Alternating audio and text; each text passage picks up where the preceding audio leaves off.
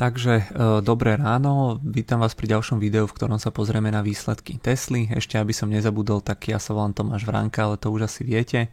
Tie včerajšie firmy, ku ktorým som robil e, videá, boli nakoniec veľmi divoké. Určite si spomínate, že Microsoft po zverejnení bol chvíľu v aftermarkete aj minus 6%, nakoniec e, zakončil v pluse s 3%, takže viac menej 10% pohyb za tú jednu obchodnú seancu, pokiaľ tam rátame aj ten pre-market a napríklad AT&T, ktoré si síce doručilo dobré výsledky, ale bol tam ten medziročný pokles, e, tak nakoniec v primarkete bolo e, plus 2% a úplne nakoniec skončilo minus 8,5%, takže tá volatilita a tie prekvapenia na trhu rozhodne nechýbajú a nečudoval by som sa, e, keby bola dosť volatilná dnes aj tá Tesla a tiež aj Intel, ktoré boli teda asi dve najzaujímavejšie firmy, ktoré včera zverejňovali výsledky. Takže začal by som tou Teslou, ktorá teda prekonala odhad oboch tých hlavných metrik aj ziskov aj tržieb, to znamená top and bottom line, takže e, obe metriky boli lepšie ako sa čakalo. Takže poďme na e, disclaimer, ktorý už určite poznáte a poďme tiež na tie čísla. E, zisk na akciu 2,52 amerického dolára čakalo sa 2,36, prekonanie o 6,7%. Tržby boli na úrovni 17,72 miliardy, čakalo sa 16,57 miliardy, odhady boli prekonané o 6,5%, takže celkom slušne vyreportované čísla čísla, poďme teda na sprievodné informácie. Medziročný rast tržieb e, bol na úrovni 65%, tržby zo samotného automobilového segmentu boli 15,79 miliardy, to je rast o 71% a ak som si správne zapísal, tak aj počet dodaných aut tiež rástol o 71%. Segment Energy Generation and Storage vygeneroval 688 miliónov na tržbách, to je pokles o 8%, čakalo sa 815 miliónov, takže je to aj pod odhadmi.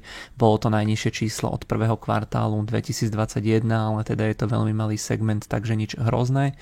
E, potom, aby ste neboli zmetení, tak Tesla reportuje v podstate tri segmenty. Ten automobilový, ten je jednoznačne najväčší, druhý je servisný segment a tretí je práve tento Energy Generation and Storage.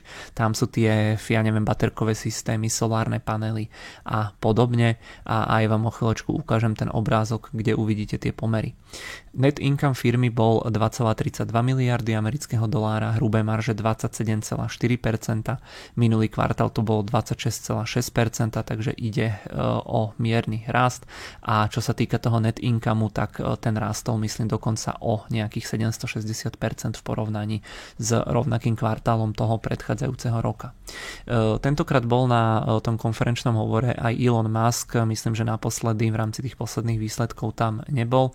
A to ale tentokrát tým, že bol prítomný, tak povedal, že v tomto roku bude pretrvávať podľa neho aj naďalej problém s čipmi a že kvôli tomu nepredstaví firma žiadne nové modely aut a nepredstaví reálne ani Cybertruck a že firma bude zatiaľ pracovať na iných veciach a procesoch, aby v budúcnosti tie auta dokázali urobiť lepšie. E, Cybertruck by mal tým pádom prísť najskôr v roku 2023, ale e, tým dôvodom toho odkladu e, by nemali byť úplne tie logistické dôvody a problémy, ale ma skôr spomínal niečo z toho titulu alebo z toho hľadiska, že sa snažia to auto spraviť dostupnejším.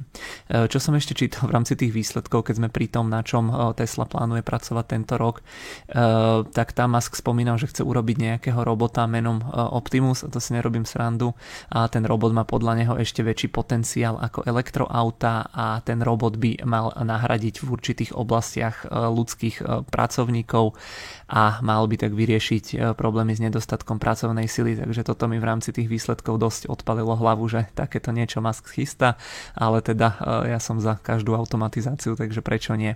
Ďalej sa potom čakalo, že sa Tesla vyjadrí aj k nákladiaku Semi a že povie niečo aj k menšiemu modelu, ktorý avizovala ešte na Battery Day v roku 2020, tam vtedy spomínali, že chcú vytvoriť e, nejaké auto za zhruba 25 tisíc amerických dolárov, ktoré by malo byť dostupné a ktoré by sa už malo vyrábať v tomto aktuálnom roku. To e, odznelo v tom roku 2020, ale tu teda tiež vedenie povedalo, že na tom aute stále nepracujú. E, napriek tomu Musk spomínal, že vyrábajú relatívne dosť aut vo svojich závodoch v Kalifornii, v Texase, Berlíne a podobne. Tá kalifornská továreň dosiahla zatiaľ rekordnú produkciu v tom minulom roku. E, firma chce rozšíriť kapacitu tejto továrne na 600 tisíc aut za rok. E, Tesla sa chce zamerať na svoj systém e, autonómnej jazdy FSD, to je celkom zaujímavý príbeh, pretože alebo takto v USA e, momentálne plánuje e, Musk testovať beta verziu tohto softvéru. Mal, mala by firma testovať tento softvér na zhruba 60 tisíc vodičov. To ste možno niektorí zachytili, že asi ako každá technológia na začiatku mala aj táto dosť problémov. Boli tam smrteľné nehody, niekde som čítal, že Musk pretlačil cez svojich inžinierov, ktorí ten systém ešte nechceli pustiť von, lebo nebol dokončený, tak Musk pretlačil, aby ten systém pustili von ešte pred tým dokončením označením, čo malo za následok problémy a nehody. E, to teraz tiež vyšetruje americký e, regulátor, ktorý má na starosti auta, alebo teda tú cestnú sieť v USA a tú bezpečnosť a aj e, nejaký kalifornský úrad. Tiež skúmajú, či Tesla môže pre tento typ zatiaľ teda asistenta používať termín full self driving.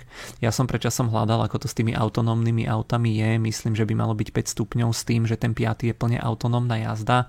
Niekde som však čítal, že Tesla pomaly hovorí, že sú na tom 5. stupni, ale reálne sú niekde možno na 3. alebo 4. A to má byť aj ten dôvod, prečo sa to regulátorom nepáči, že proste firma to prezentuje ako plne autonómne auto, tak sa ľudia nevenujú tej jazde, berú to, že to auto šoferuje naozaj samé, ale úplne v praxi to tak nie je, pretože pri niektorých situáciách to auto nevie ešte reagovať ako človek a e, to zrejme zapričinilo niektoré tie fatálne situácie a nehody. Takže e, toto sa v podstate rieši zase po tej regulačnej stránke. E, tu má Musk ešte povedal, že by bol veľmi šokovaný, keby e, firma naplno tento software nespustila do konca roka. E, regulačné kredity boli za nejakých 314 miliónov, to sú tie emisné povolenky, čo Tesla predáva iným firmám. E, bolo to o niečo málo viac ako posledný kvartál a s bitcoinovými pozíciami firma nerobila nič. E, ak sa ešte nemýlim, tak ešte som zabudol, že pri tom systéme tej autonómnej jazdy by firma mala predávať tento systém na báze nie ako keby jednorazového nákupu, ale na báze mesačného predplatného, že by to človek nezaplatil teda jednorazovo, ale platil by mesačne, čo by pre ziskovosť a cash flow firmy bolo super. A tie akcie boli volatilné aj pri Tesle dočasne po oznámení tých výsledkov a komentároch že teda má firma problém s tými dodávkami, e, tie akcie dočasne klesli o 5%, ale teda e, potom sa mierne vrátili a teraz, čo som pozeral pred pár minútami, tak tie akcie odpisujú už len v úvodzovkách okolo 1%. E, ak sa pozrieme do Bloombergu, tak on mi tu v podstate už tu boli síce spracované tie výsledky tržby sedia, tie marže tie marže nesedia, teraz pozerám, ale čo sa týka teda zisku na akciu, tu je ten rast o tých 600-700%, čo som spomínal. Tu máme trošku iné čísla, lebo je jednoducho rozdiel, že či sa to reportuje podľa nejakej štandardnej účtovnej metriky alebo systému, alebo či sú tam zohľadnené aj nejaké jednorázové položky a podobne. Taktiež aj túto ten zisk úplne nie presne sedí s tým, čo som hovoril, ale viac menej na všetkých iných zdrojoch som videl, že, že ten zisk bol okolo 2,5 dolára takže tu si namiesto tohto číselka môžete dosadiť tých plus minus 6 alebo 7%. E, môžeme vidieť tržby vyššie, e, celkové dodávky taktiež vyššie o 6%, viac menej všetky tie čísla boli pozitívne. Tu sú potom ešte tie segmenty, ktoré som spomínal, tu môžete vidieť, že ten automobilový segment, service a energy generation and storage a to rozdelenie tržieb je, že tie auta generujú 87%, 6,5% generujú, generuje ten servis a okolo 6% ten energetický segment a čo sa týka potom zisku, tak môžeme vidieť, že e, najväčší zisk generuje v podstate ten automobilový segment e, kvázi vyše 100% z toho celkového hrubého zisku a že servis je v strate a potom tie energetické segmenty alebo ten energetický segment generuje z toho zisku len 0,1%. E, tu sú ešte potom tržby za tie, e, za tie regulačné emisné povolenky. E, tam ten pík firma zarábala pomaly 400-500 miliónov každý kvartál, nejaký rok, rok, dva dozadu. Teraz môžeme vidieť, že to pomaličky klesalo. Toto sú údaje ešte za tretí kvartál, teraz ten štvrtý kvartál, myslím 314 miliónov, takže sa vrátime niekde, dajme tomu sem. No a posledná vec, tu potom pre niekoho, koho by zaujímal zaujímalo to, že ako je na tom Tesla s tým autonómnym riadením, tak tu je tých 5 stupňov, ktoré v podstate popisujú, že aké sú rozdiely medzi tými stupňami. Tesla viac menej prezentuje, že už sú niekde tuto na konci, ale tá realita skôr vyzerá niekde medzi týmto tretím a štvrtým stupňom. Na tej trojke systém môže autonómne kontrolovať auto na definovaných cestách. Na tej štyrke systém je schopný ako keby realizovať všetky tie úkony vodičské a teda až ten piatý systém je úplne autonómny a z tohto vychádzajú asi aj tie námietky regulátora, že Tesla prezentuje, že je na tomto piatom stupni tým, že a potom realita je medzi tým tretím, štvrtým, čo spôsobuje to, že jednoducho ľudia to berú ako piatý stupeň, ale to auto si nedokáže ešte poradiť so všetkými tými táskami alebo s tými situáciami. Takže E, toľko k, tej, e, k tomu e, autonómnemu riadeniu tých tesiel.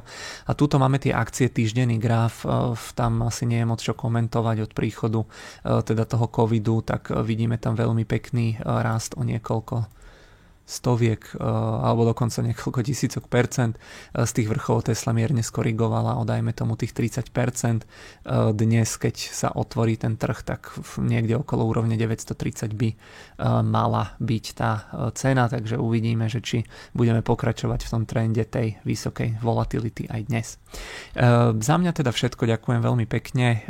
Na teraz za pozornosť pôjdem sa pozrieť na ten Intel, takže predpokladám, že niekedy okolo obeda by to mohlo mohlo byť hotové, takže budeme sa dnes ešte určite počuť.